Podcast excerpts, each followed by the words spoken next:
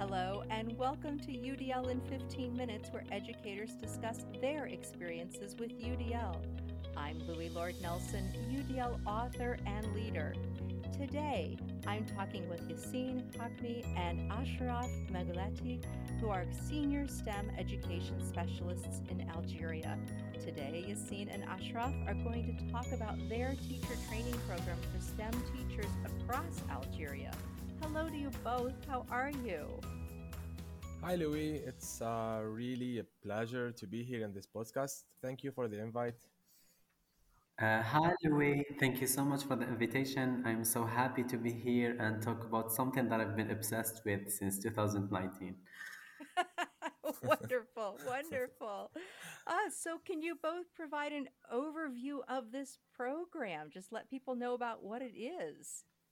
All right. So, um, as we'll be talking about the teacher training, so the idea firstly started when the STEM Center uh, started in Algeria, exactly in Algiers. And when we started it back in 2016, we faced uh, our first roadblock, which is how we can offer uh, equal learning opportunities and provide quality education in Algeria. And honestly, UDL was our key to make STEM education integrated, fun, and accessible for everyone.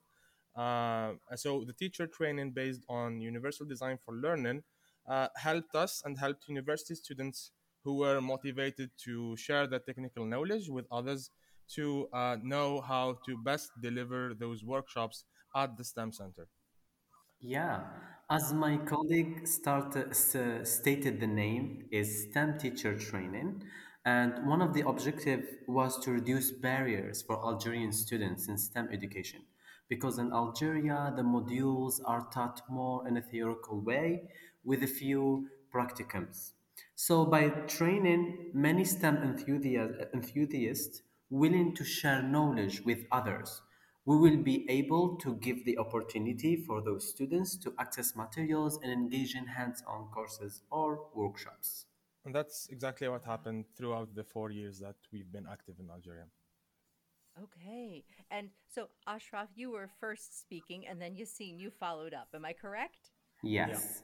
Yeah. Okay, good. Just so listeners know who's speaking. Okay. So, actually, could you both share your education background? Sure. Uh, actually, I graduated last year with a master degree in automation and systems, and during my years of university, I grew a passion for English teaching as well. Uh, same for me, actually. I also studied automation and systems, and I got a bachelor degree in that. But then I was more focused on trainings, on delivering workshops, and self learning. So I was more immersed in game design uh, learning and also in e gaming. So I dedicated more time to that uh, industry. Um, but then I was more into education, and that's why I joined the uh, STEM Center and started delivering activities there and so on. Something funny that I can maybe share is it's a coincidence, but uh, all STEM education specialists who has wor- who have worked in the Algeria STEM Center, all of them uh, studied automation. So, so it's like uh, something really we found it very interesting to know. Oh, that is interesting. So then you both came from a more of a technology field rather than an education field. Is that correct? Yes. Wow, that's fascinating. Wow. Okay. so, as you mentioned, the STEM teacher training project includes training STEM teachers in UDL by modeling UDL. So, can you talk about those trainings and how you've designed them? Yeah, sure. In our teacher training course, we go over lesson planning components and assessment types. So teacher can identify how they can assess their, assist their students in different ways and also how to create a lesson plan that can serve all their learners. After that, we implement UDL on what they learned First, we help teachers to be more open and explore other teaching styles by doing a study cases activity where teachers highlight the best practices of some teachers who, uh, who have already applied UDL in their classrooms. After that, we help them learn about brain networks and how they actually work. we would go first with a demo activity to just try to affect the teacher's brain networks by showing them some pictures that can activate their recognition, strategic, and affective networks. Then we reflect together on what happened. Like this, teacher would identify them and learn how to design lesson plans that can affect their students' brain networks.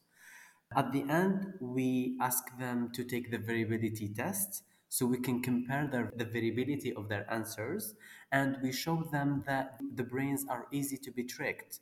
This would help them to understand that all learners have different ways to learn, think, envision, and prosper.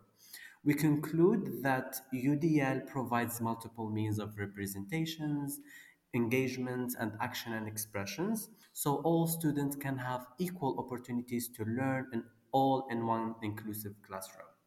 And to put their knowledge into practice, teachers will first work on online assignments where they will apply UDL guidelines on a lesson plan that they have created on Module 1 then they would participate in a micro teaching sessions with their fellow teachers to apply UDL and receive constructive feedback. Uh, and then they would have to practice what they have learned and practice teaching sessions with real students. Here, trainers, Ashraf and I, will observe and support their classes and help them throughout their journey with UDL. So we, would provide one to one feedback and just help the teachers to be ready to use comfortably the UDL guidelines. We can say that our course is mostly like we start with a demo, then we reflect together so teachers can live the journey as students, then open their teachers' eyes to see the big picture.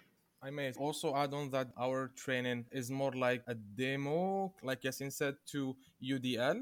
So each activity we are doing during the training is following the UDL guidelines. And after each activity, we do a reflective practice with the teachers. And by then, these teachers would recognize UDL step by step until the phase where they are actually preparing their lesson and teach it to the other teachers inside the training. Basically, that's, I hope this is the good answer for the question you asked us, Louis. Absolutely. Now, I, I have to ask tell me about the variability test. What is that all about? Yeah, actually, uh, we took some tests that uh, that happens to be in the UDL lesson planner book. They do have like three uh, types of variability tests. You can find them, if I remember correctly, page 30 so you can find them there. They would just have to answer some tests that can affect their recognition networks, uh, strategic networks, and also their affective networks. So first we give them the first uh, the first test. They take it individually, and then they will have, and then we start seeing the answers together. And then we ask them, what do you notice? Like each one has its own strategic to think about something, or each one has his own way to think about the answer, and so on. Uh, this, the variability test just help them know and live as students first so they can know that students, each one has uh, has its uh, his own way to think or to learn or to see things. So just we, we help them to see that UDL is for all. Perfect. That is a book by Patti Ralabate, a dear friend and colleague of mine. So wonderful. She'll be so excited to hear that you're using those resources. That's great. It's great.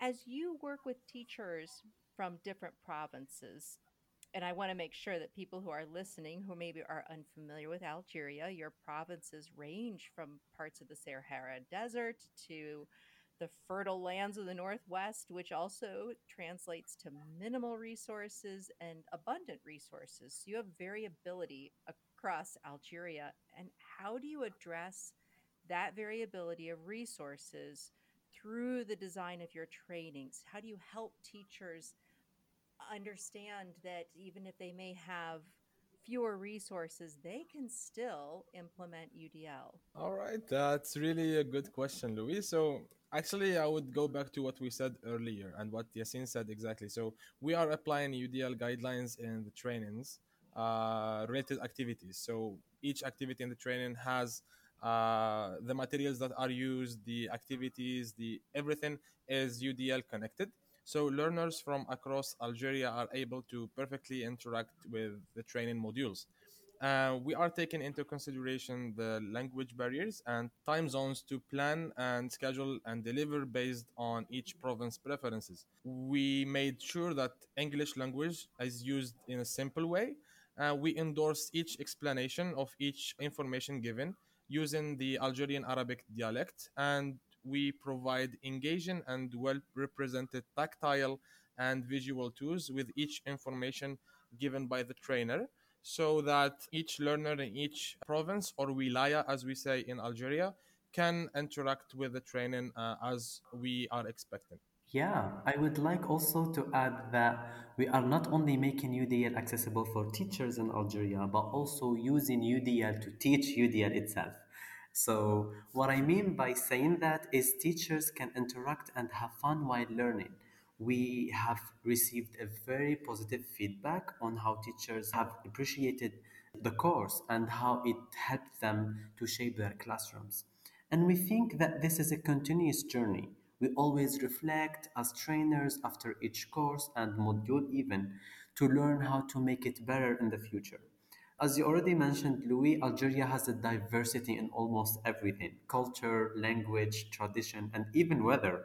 So, by working with different teachers across Algeria, I think we have the chance to design and redesign a course that is UDL framed to teach UDL. Yeah, yeah. So when I think about this project, and we haven't even discussed numbers, but it sounds really big. It sounds like you, you're touching a lot of teachers, but did it start that size and has it?